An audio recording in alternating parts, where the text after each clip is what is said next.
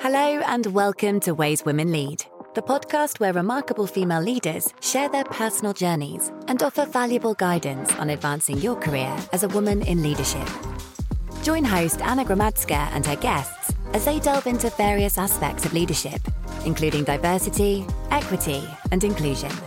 This podcast is brought to you by Six Group, a global executive search and leadership advisory firm. Uh, thank you for having me, Anna. So just a quick introduction. So you're currently a director of engineering at Masu Brakes North America. It's a company for those who don't know that designs and manufactures brake pads and brake linings for the automotive industry.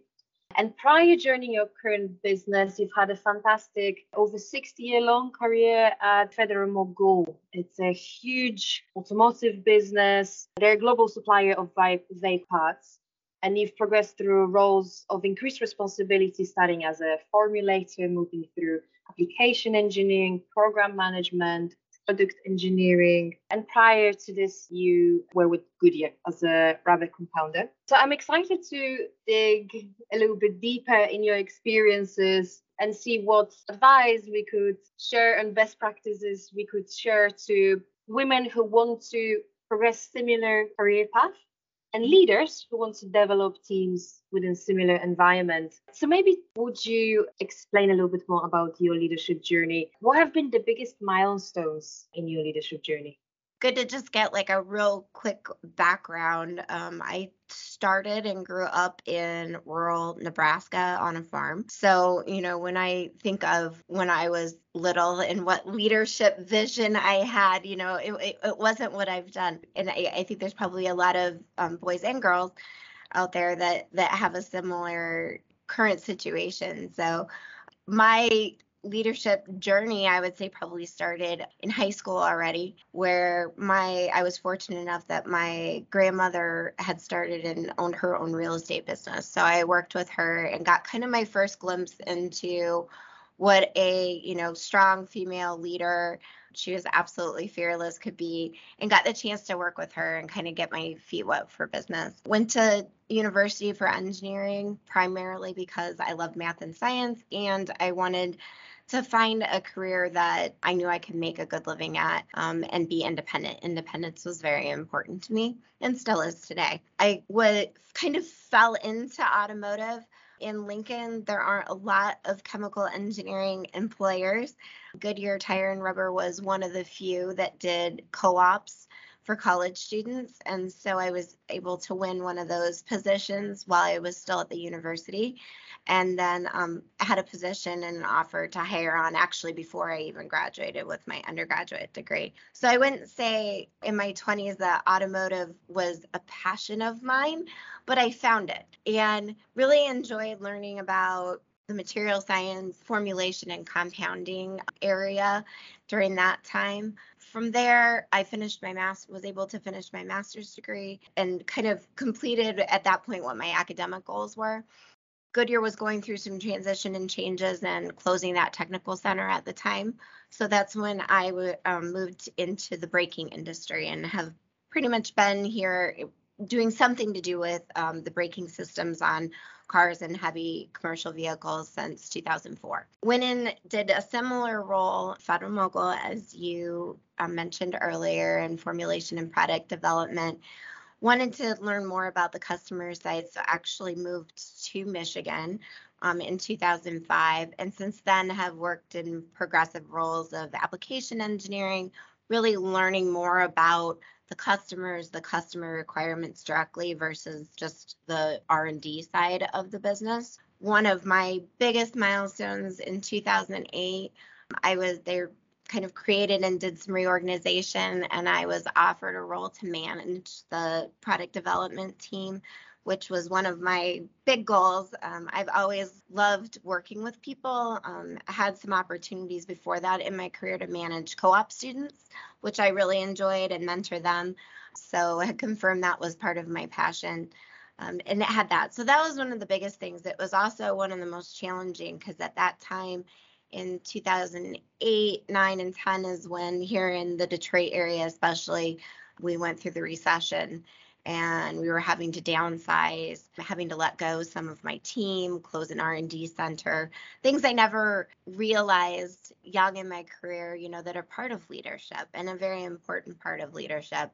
One of the big key pieces of advice that stood out to me from one of the executive leaders at that time was you know as as difficult it is it is to let a few go in a large business and keep in mind this is a large corporation you know you you have the responsibility to the rest of the employees and the company to be able to make those hard and difficult decisions to keep everyone else's job. So it was a big per- perspective shift for me having that. Since then, I continued within the product development group, eventually made director of engineering, managed our product development group for the aftermarket side of our business for quite a while. And then um, Tenneco bought Federal-Mogul at that time. I moved into the business side and managed the whole braking product line for a short period of time. Learned a lot more about the business side, which was a great opportunity, but ultimately not a role that was a great fit for me in the end. In 2020, I found Masu Brakes, which is a smaller um, family owned Indian co- company. I've worked with them doing everything. So we'll get into it in a, in, in a little bit, but being a leader in a large corporation is completely different than essentially our um, US building here is, is a startup um, branch of our Indian entity. So I've completely flipped hats. I've, I've switched from maybe two or three in a in a corporate role to about 20 mm-hmm, here in mm-hmm. more of a startup role, which is has been just a complete change. I think a lot of people have gone through changes in their jobs over the last couple of years since COVID, but mine is completely flipped. So now essentially building a new business here mm-hmm. um, instead of leading a very established, you know, historical group, international group. So completely different, but great challenges. Mm-hmm. Yeah, I remember when we spoke about it the first time, you said how it was not planned change at the time. It, it happened because of the acquisition. The role that you took on at the time within within Federal-Mogul wasn't one that suited you best, and this opportunity presented itself. So it's not something that you planned in the past, but it turned out to be a, such a fantastic opportunity that uh, gave you the, all these possibilities to do way more than you did at Federal-Mogul. So, what are the key differences you did at Federal-Mogul in your last role? So, that was Director of Product Management in your current role. So, of course, being part of a large corporation, there are many counterparts to do similar position, many divisions, many product lines, many layers, and that has its different implications, right? There's a lot of well-defined processes and systems, but also uh, it's probably a little bit more bureaucratic, and there's yeah, the decision-making process is slower. So uh, tell me a little bit more in terms of what does your role look like now? How those responsibilities are different? What do you find most fascinating? Why is it so fascinating in comparison to the other one? I think the most exciting and inspiring part of what I'm doing now is being such everyday direct impact part of building something. I mean, we just bought a brick and mortar technical center here. We are literally filling an empty building, you know, building up a prototype shop, a, you know, testing lab and and our customer base here now. We have a established aftermarket customer base. We're looking, you know, working to grow our OE side of the business. So it's it's all growth, right? And and all mm-hmm. all new. Things happen very quickly. Decisions have to be made very quickly and very extremely agile environment versus used a great word, you know, the bureaucracy of a larger international corporation, right? Like those decisions, where you spend money, how you combine things, even to the point of are you following a corporate standard and are you, you know, all of those things kind of we're defining those now. So versus living within those walls, we're defining do we even want walls or you know what mm-hmm. things do we need to define and what what don't we? So it's exhilarating. It's also honestly some days terrifying because you know you're mm-hmm. it is all change. I'm an extremely organized person by nature. So learning to and challenging myself to adapt to this a bit I don't I don't want to use uncertain from a business standpoint, but uncertain from what what is my day going to look like, mm-hmm. right? Uncertain mm-hmm. that that uncertainty of okay, I don't know when all my meetings are. I don't know what I'm all going to have to work on today. I don't know who's going to show up the door with a delivery. Um, I, I found that shipping companies aren't always very reliable on their schedules. Sometimes they just show up and want to drop off something, you know, and you figure it out. So having to really consciously challenge myself on how do you adapt and thrive in that environment, knowing it's what you want to do, but there's a natural environment everybody is best in. I think it is extremely rare, if non existent, that anyone's going to find a, a job that actually fits that, you know, on a, on a regular basis. Hopefully, you hit your key points and can move forward. So, you know, from a leadership standpoint,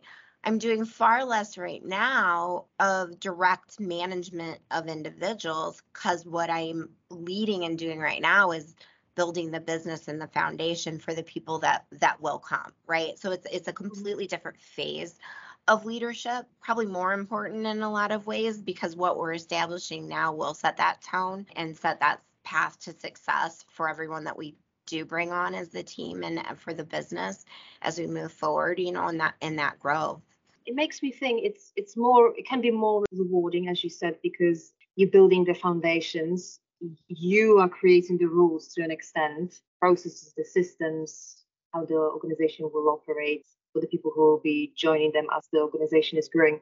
But at the same time, you are more exposed when making these decisions. Yes. Because it will all fall back to you. it's a bit more risky, isn't it? It's more entrepreneurial, more rewarding, but it's more risky. You're yeah. more those decisions you're more accountable for them and, and they all come back to you yes there there is no one else to point to it's you know we we're three of us here right now in in this built physically in this building so you know uh, uh, there is no one else so yes mm-hmm. it, it is it is definitely an element of risk but i am fortunate enough to be surrounded with the team and and the owners of the company that understand that and support that and we all want the same thing right? We're all working towards the same goal and aligned on that. We on a day-to-day basis we all have our own paths to get there but you know we're all working towards that together and kind of have share that vision. So that's pretty exciting and pretty rare. You know what i'm doing now is very hands-on. There's there's this all the strategy and the leadership work and the technical work and the customer development that i'm doing and interactions but yesterday I was back wrenching on a piece of equipment, you know, and I hadn't done that in a long time. So, mm-hmm. you know, I hadn't worked in a factory in a long time. I, I did, but I hadn't been there for quite some time. So I think the best leaders are the ones that at least have done some portion of the job themselves. And you don't always recognize or take the time to reflect on kind of maybe lost touch base a little bit on on some of those things. So even though it's one of the more challenging things for me because I haven't done it in a while and some of it's new, but I can see how much benefit there's going to be for the future too. That as I'm setting up all these things, like I said, setting the groundwork and doing a lot of it physically myself, then I know why I'm setting those rules or procedures or, you know, all of those things because I, I'm having the opportunity to have, you know, that hands-on exposure myself, which is really rare, I think, at this point in my career, you know, mid-career to be able to do that. What was the biggest learning for you having transitioned into this role? What was the biggest lesson? I think the biggest thing that I had to learn how to do was to show myself grace. Mm-hmm. I tend to be a perfectionist. I tend to always want to do things right the first time and not have mistakes. As I reflect back on my management style over the years, I know I've and I've been told this, been at times a pretty hard manager, and that I expect that from my team as well. And this experience has, has reminded me how valuable, you know, showing yourself and your team grace can be and and mm-hmm. allowing yourself to make some of those mistakes because you know, now that I'm back in this learning phase of, well, shoot, this is a brand new piece of equipment I'd never mm-hmm. seen before, I'm going to make mm-hmm. some mistakes. I don't know what I'm doing. I need to learn it. Mm-hmm. So mm-hmm, mm-hmm. um, it's been a really great reminder for me mm-hmm. personally of that, both towards myself, but as we hire people to maybe soften my perspective just a little bit on that. Uh huh. Do you think it's made you a better better leader? Taking yes. on this role? Yes, uh-huh. for sure, for sure. Uh-huh.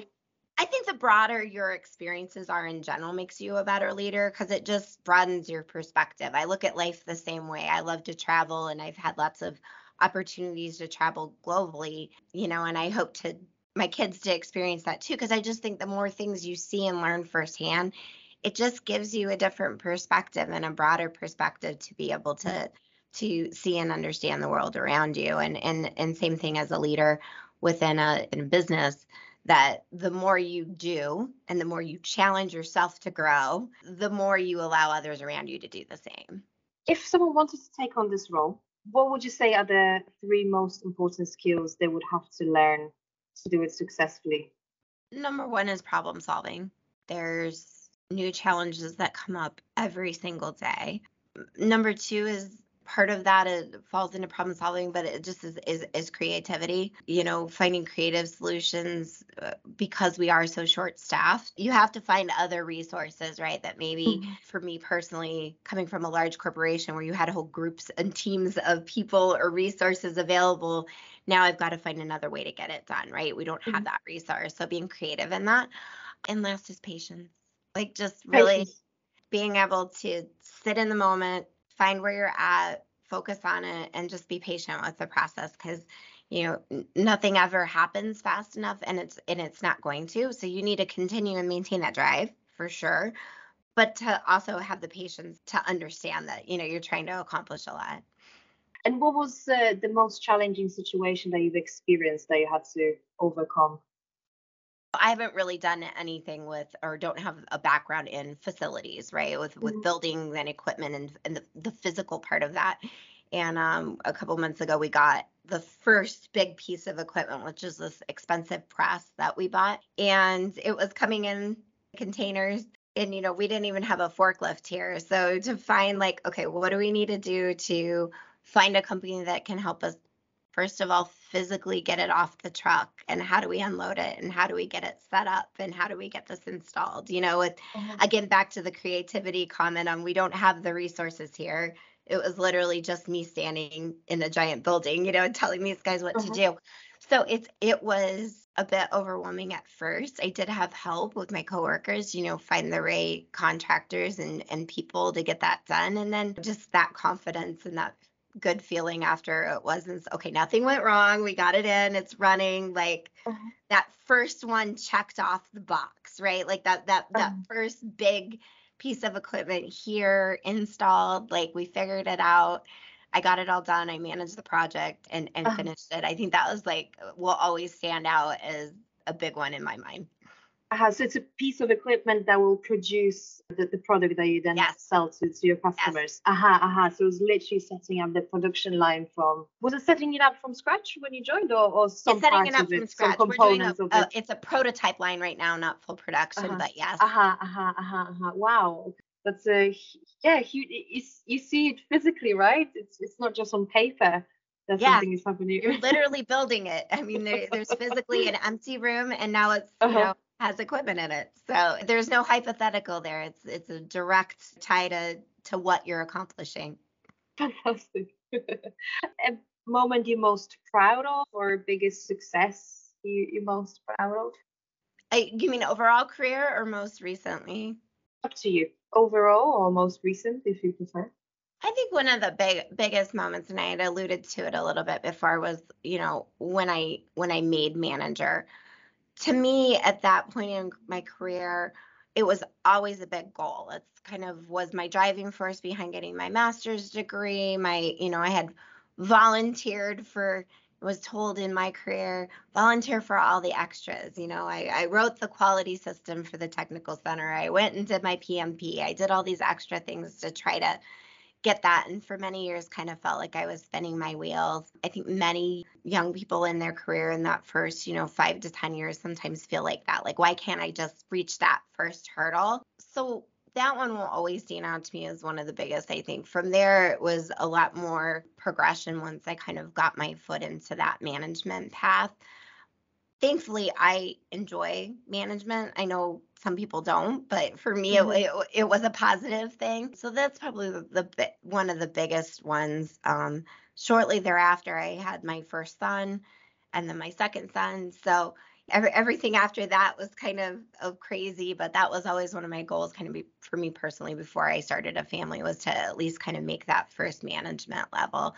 Um, I think you can do it in any order. I don't feel like there's a set order, family versus work, especially these days, but that was my goal at the time. So I'm proud of that.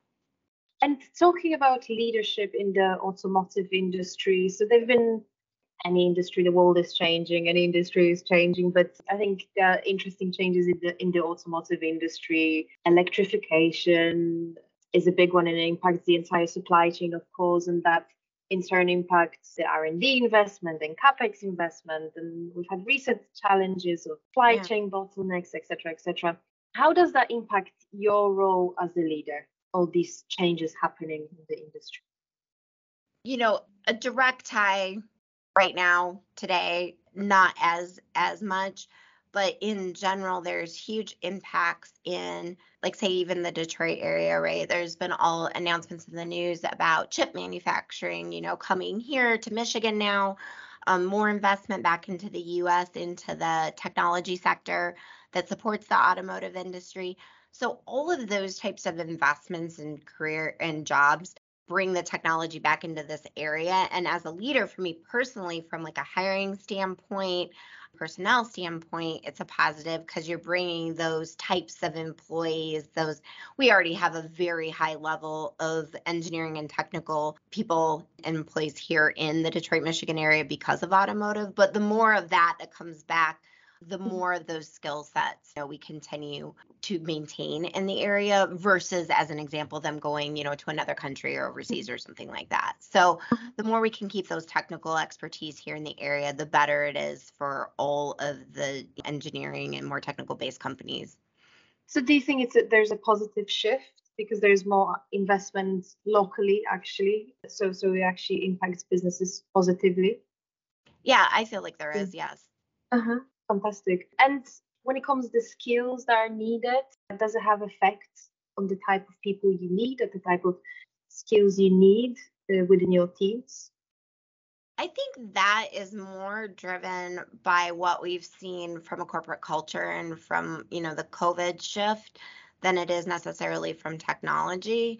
Here in Michigan, at least a lot of the large employees are still, you know, at least partially remote as an example for their work model. There's a lot more focus on uh, flex work and things like that. When I was I mean, really until COVID, you know, I, most of us came up through most of our career and experiences going to the office five days a week, working 50, 60 hours a week. I mean, I, when I was at plants, I mean, we were there all the time. You know, it's just, it, it, it's shifting in more of a cultural standpoint. So I think that will be more an interesting point for me here. We're kind of going against that trend in the sense that we're building a technical center where at mm-hmm. least a portion of the roles that I will be looking to hire for physically need to be located here because they're hands-on jobs. And I think that's going to become knowing some of our suppliers as an example that we work with that have some similar roles, you know, that's that's currently somewhat of a job gap. And so those types of of workers are going to need to continue to be developed. How do we get creative and attract high quality people still to those hands-on roles when their other option might be working remote, right? And so it's it's a different decision matrix now and I think that's going to be more driven by that. I'm not as concerned today, but as we move forward in the next couple years, we need to be very conscious of that and continue to take that, you know, under review. I'm also curious a little bit about because of the topic ways women lead and because I think things have changed so much since I don't know the last decade or since several years ago. But statistics still show that there are way less female engineers and way less female leaders in manufacturing and engineering and in automotive organizations. And you did say at the beginning that you were always passionate about mathematics and so you followed your passion why do you think there aren't more women in engineering and in the automotive? How could we inspire interest in this field? I think it ties in a little bit to what I was just saying. Mm-hmm. Historically, it has never been a flexible work hour type option, right? Mm-hmm. whether you're male or female, whatever your parenting role is, if you have children as an example, you know, you by nature your schedule gets more complicated. And anytime you can add some flexible options in there, it just helps to manage that. And so when I worked, I served on the advisory board for the chemical engineering department at Nebraska for 15 years after I graduated. And you know, it was always that how do you attract more and how, and and a lot of it came down to that, you know, historical there's still a big chunk of historical engineering roles that are hands-on. They're dirty, they're in a factory. Mm-hmm. Some of them require a lot of heavy lifting or what, you know, and so just physically they aren't as attractive to females often and as, as a general group but really i think it comes more down to the work flexibility. So as there are more technical roles and even leadership roles that continue maybe in this flex schedule two three days in person kind of thing and people feel like they have more degrees of freedom to manage their life as they need it get their work done when they need to get it done and you know manage their family when they need to do that i think that makes it a lot more attractive is that the full solution no but i mean it, it, it definitely is trending in the right direction I know for me personally, my boys are 11 and 13, and just being able to, if I need to leave, go home. I was 100% remote until this year when we when we mm-hmm. opened this up. So I can do a lot of my work remote. If I need to go home, take care of something for an hour with them, and then you know I'll probably work two more hours on my computer that night. It's my choice, but I have that option, and that is a much more attractive situation to me than saying you have to be there till six o'clock and you can't leave. And and almost I've worked in an environment where you know is it was almost shame if you left before a certain time and mm-hmm. and, and you know those those kinds of things I think are a bit outdated at this point and hopefully we're as a society moving moving past that. Um, I try really hard with my kids raising boys to talk about what I do, to talk about any successes that you know my one son loves space you know some of there's been some of the females in the in the news with nasa lately and you know there's been a lot more activity there so that's been exciting but just trying to point out as a culture i think so i want when my kids are in science class and my son's science partner is a female i want him to be like encouraging her just as much mm-hmm. as the other way around you know it's it's this culture that we have to build um, with everyone, not just not just talking to little girls about it. It's it's it's talking to you know all the next generation of of acceptance and support and building each other up in that. And um, I think that takes generations to shift. But if I look at my generation versus my parents versus my grandparents, we're a lot more progressed than we were for sure. So I I, I hope I hope we're on an exponential trend on that one. Definitely. I'm very encouraged by the changes I'm seeing. I think it is demanded that work provides the flexibility now to, to people who want to have families and marry it with work. That, that flexibility is offered. It's very minor amount of organizations that still have old-fashioned kind of rules about it, but it's it's changing really fast. So I think definitely, I think you're in in the right moment, in a very promising moment, and I think those numbers are just a legacy of some of the policies that were in organizations in the past. Because right now there are possibilities but of course let's say women need to move through through the system right? So they need to progress and, and it takes generations but we're on the right path. Definitely set on the right direction. So it's really promising yeah, it'll be interesting really to see the statistics to me for the next five years on um, reentry. That's always been a big statistic with women in mm-hmm. technology. You know, a lot of take you know it's it's not as common in the US because of our maternity leave laws are very short but it's pretty common to take off a year or two or three from your career you know when your children are, are infants um, during that time. And and then it's always the question of okay when you're ready to re-enter the workforce do you go back into a more rigid engineering career or do you try to do something else? Since covid there's been a lot of changes with childcare and whatnot. So i'll be really curious to see that like percentage of reentry of women that were in engineering or technology prior maybe took intentionally took some time off and are looking to re-enter like what they choose if if they're able to find something still in their field of education or expertise that's now flexible enough for what they're looking at at that point in their career mm-hmm. that's typically where we lose a, a, high percentage of females and why they don't progress into leadership you know mm-hmm. if, you, if you take some time off then it, it kind of interrupts that and those paths haven't been available in the past. That's true, especially if someone took a longer break. I think there's still a little bit of bias. If you, your break was too long, maybe you've lost skills and cannot take on similar position, which I think it's a little bit unfair. But but again, I think organizations are working on this, uh, trying to open up uh, more possibilities for, for women re-entering following the break. Uh, final question: What is the most important advice you could give to your younger self if you were starting your career all over again? If I look back, probably starting with university and career, it would be to have more fun. I, mm-hmm. I, I, was very driven and focused. I still am, but I was very mm-hmm. driven and focused in my, in my education and at university and earlier in my career and and trying to, like I said, kind of reach that first goal. And and I'm very proud of that. But if I could do it over, I would have more fun along the way. Uh-huh. That's a good advice. I think there's no you can still do the same work, but just Make enjoy it more. fun, right? And yeah, and yeah. Those extra extra moments. Yeah, that's. I think that's a perfect perfect note for for the finish.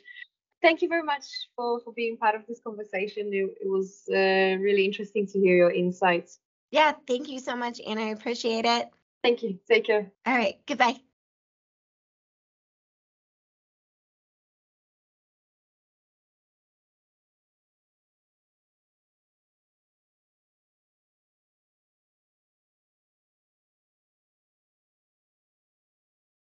That's it for this month's Ways Women Lead episode. But there is plenty more insightful and actionable advice from where this podcast came from. Check out our website on www.six-group.com if you'd like to know more about how to build and develop diverse, inclusive, and effective leadership teams, and how to progress your career as a leader. See you next time.